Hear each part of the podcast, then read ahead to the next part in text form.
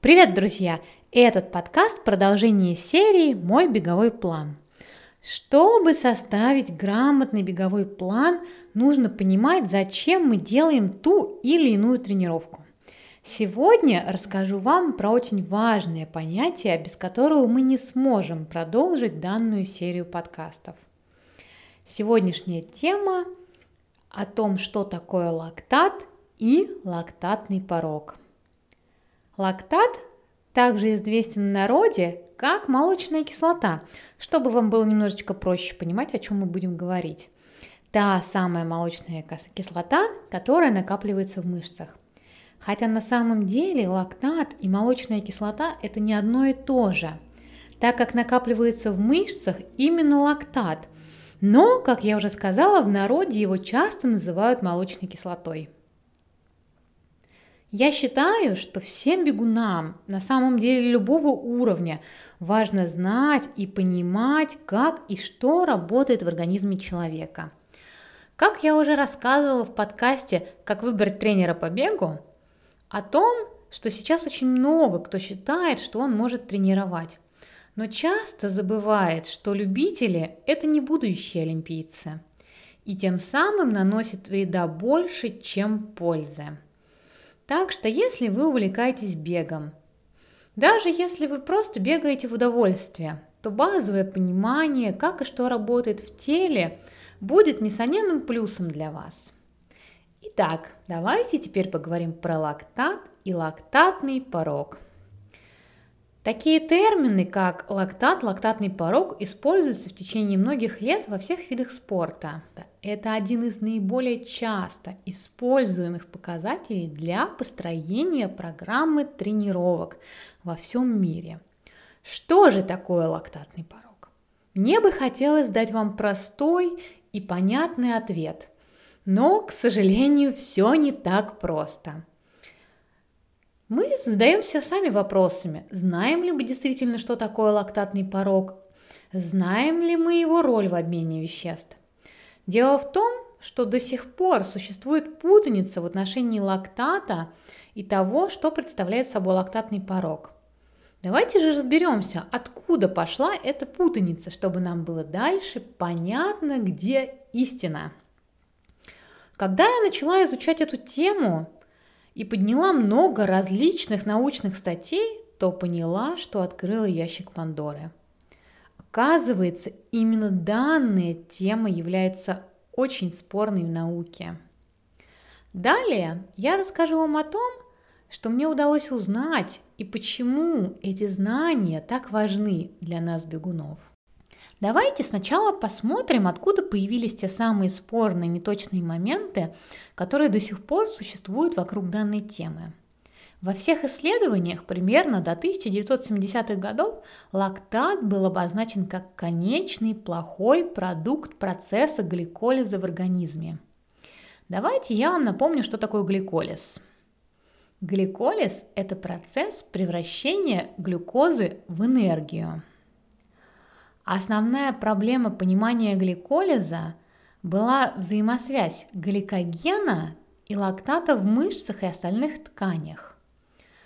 Двое ученых были совместно удостоены Нобелевской премии по физиологии и медицины в 1923 году за открытие связи между потреблением кислорода и обменом, образованием, потреблением лактата в мышцах.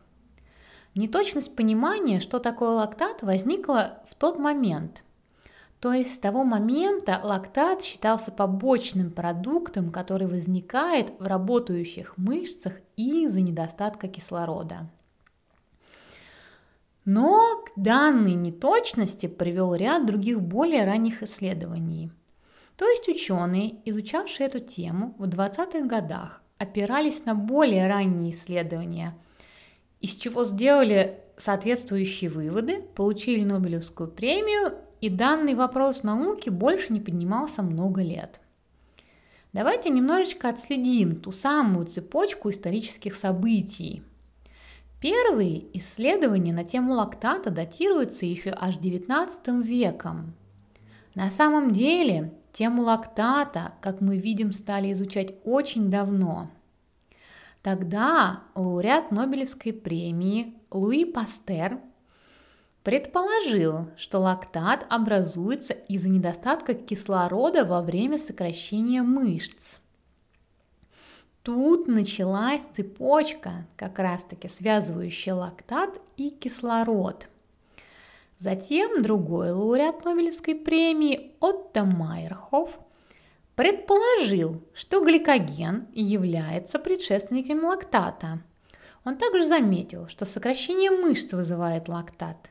И далее, уже в 23 году, те самые ученые взяли и связали производство лактата в организме – с нехваткой кислорода, то есть анаэробным процессом, за что и получили Нобелевскую премию.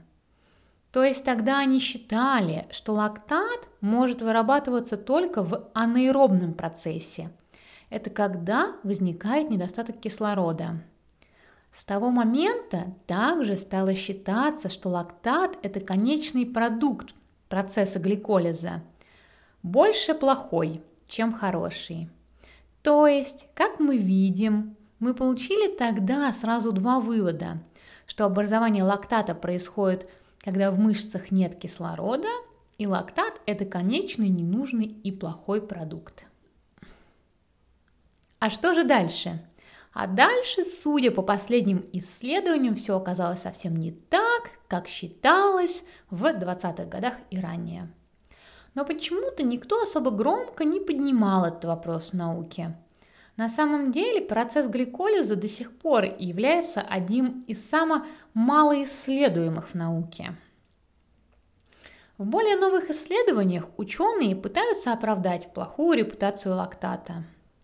Только в конце 20 века мы начали по-настоящему понимать роль лактата в физических упражнениях и обмене веществ. Доктор Джордж Брукс, специалист по метаболизму, обмену веществ. Из Калифорнийского университета в Беркли подробно изучал лактат более 40 лет. Большая часть того, что мы знаем о лактате, это все благодаря его работам. И что же мы знаем о лактате сейчас?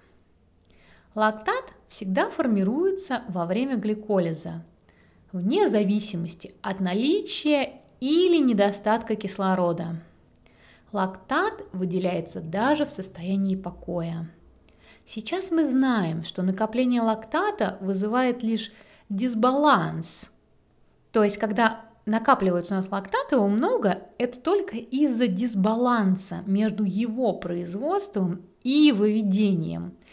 И не имеет никакого отношения к анаэробному или аэробному процессам. Теперь мы знаем, что образование лактата происходит в аэробных условиях. Как я уже сказала, аэробно – это когда кислород используется клетками для производства энергии. А анаэробно – это когда клетки тела вырабатывают энергию без кислорода. Как я уже сказала ранее, что в исследованиях 20-х годов говорилось о том, что лактат – это только конечный и плохой продукт – из работ Брукса мы также знаем, что лактат не является побочным и конечным продуктом гликолиза. Фактически это один из самых важных генераторов глюкозы в организме.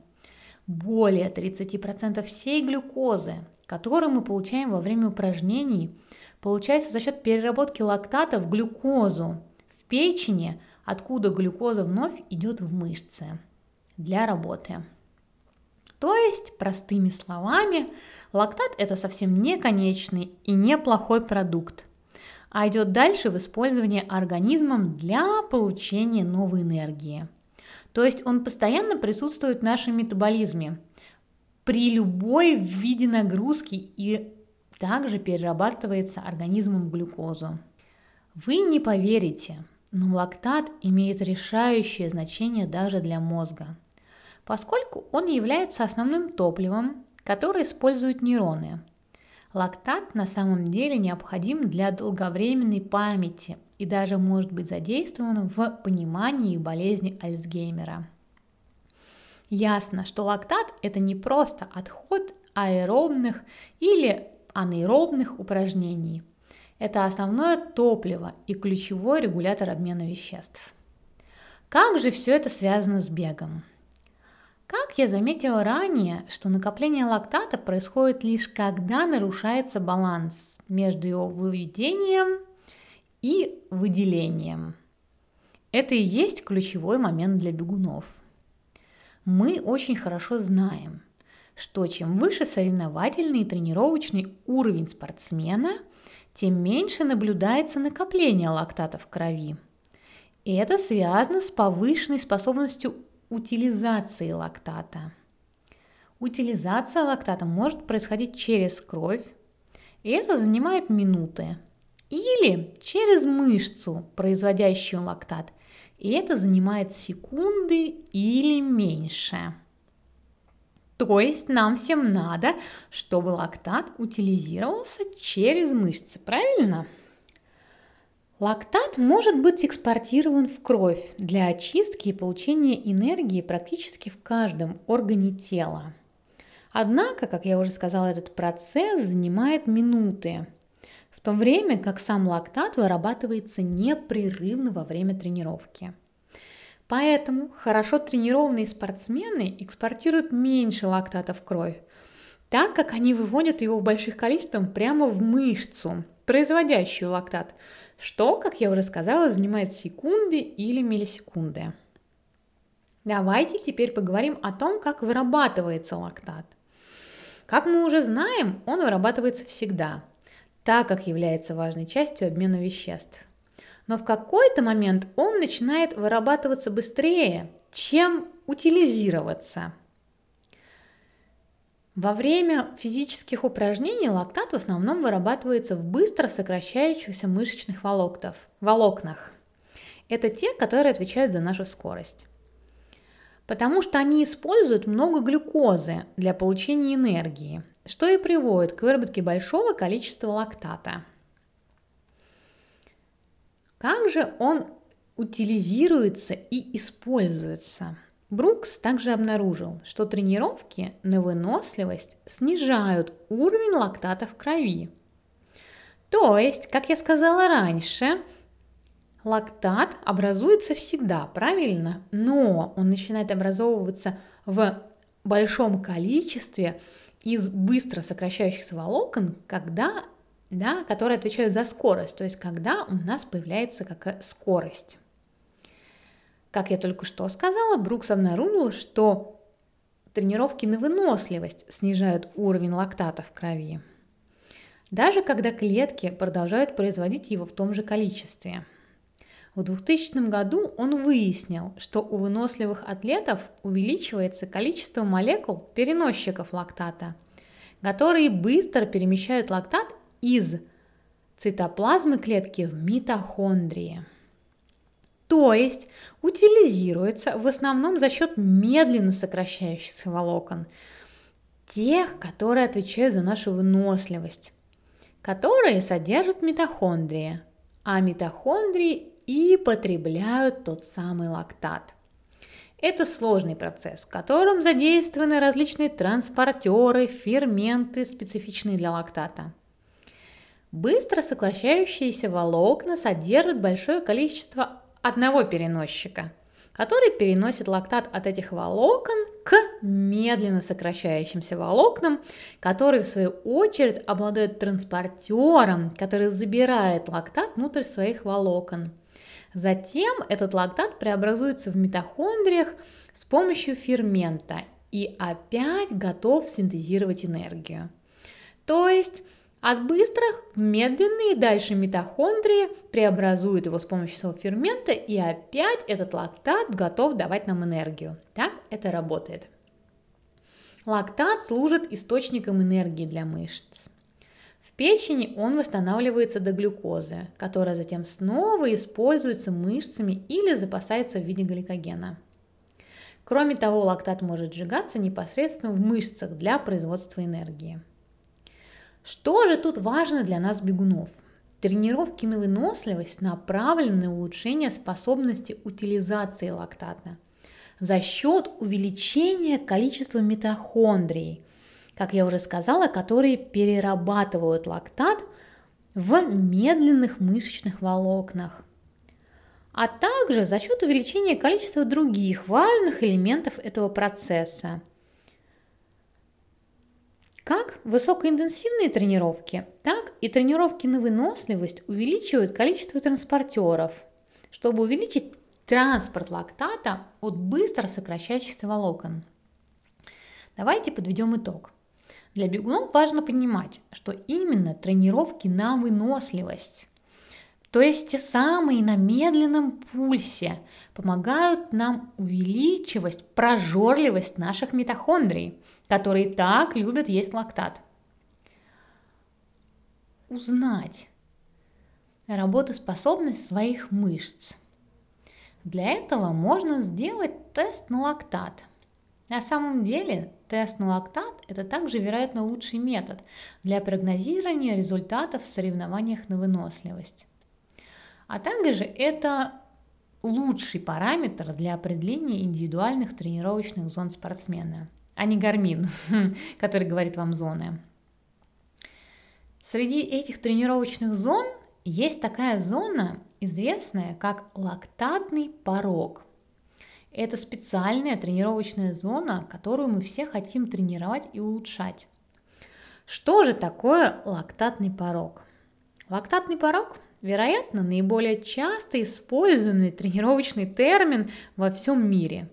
Тем не менее, существуют широкие разногласия относительно того, что на самом деле означает порог лактата – а также относительно того, какая интенсивность упражнений его вызывает. Лактатный порог обычно известен как интенсивность упражнений или концентрация лактата в крови, при которой мы можем выдерживать нагрузку высокой интенсивности только в течение определенного периода времени. Однако именно здесь идутся споры. Что, так, что за период времени? Какова данная концентрация лактата в крови? Как долго мы можем, сможет, можем выдержать заданную интенсивность упражнений? В научном сообществе существует множество теорий и гипотез, и нет единого мнения о том, что такое лактатный порог. Суть в том, что по мере того, как мышца подвергается большему стрессу, происходит более высокое накопление лактата.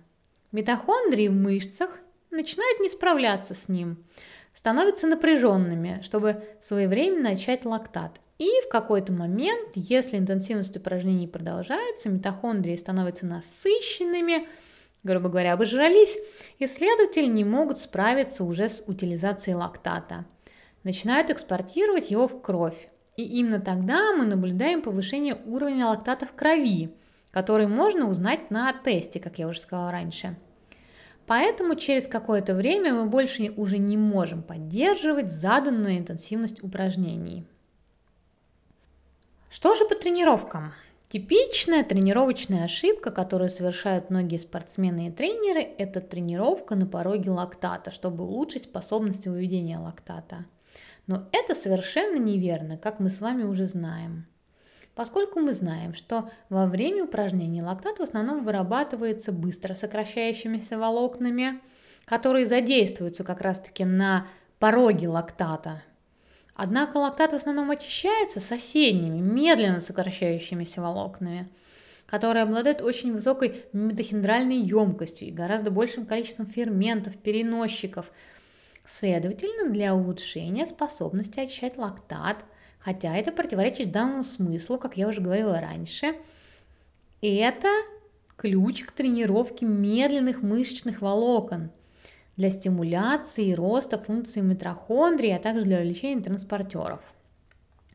Тренировки на пороге лактата на самом деле тоже важны, но они помогают улучшать просто функцию быстрых наших мышечных волокон, повышает количество различных ферментов, также транспортеров. В целом, конечно, а, бегать быстро это тоже очень важно. Но сейчас мы говорим не про это. Сейчас мы говорим про то, что именно сдвигать наш лактатный порог помогают нам медленные тренировки.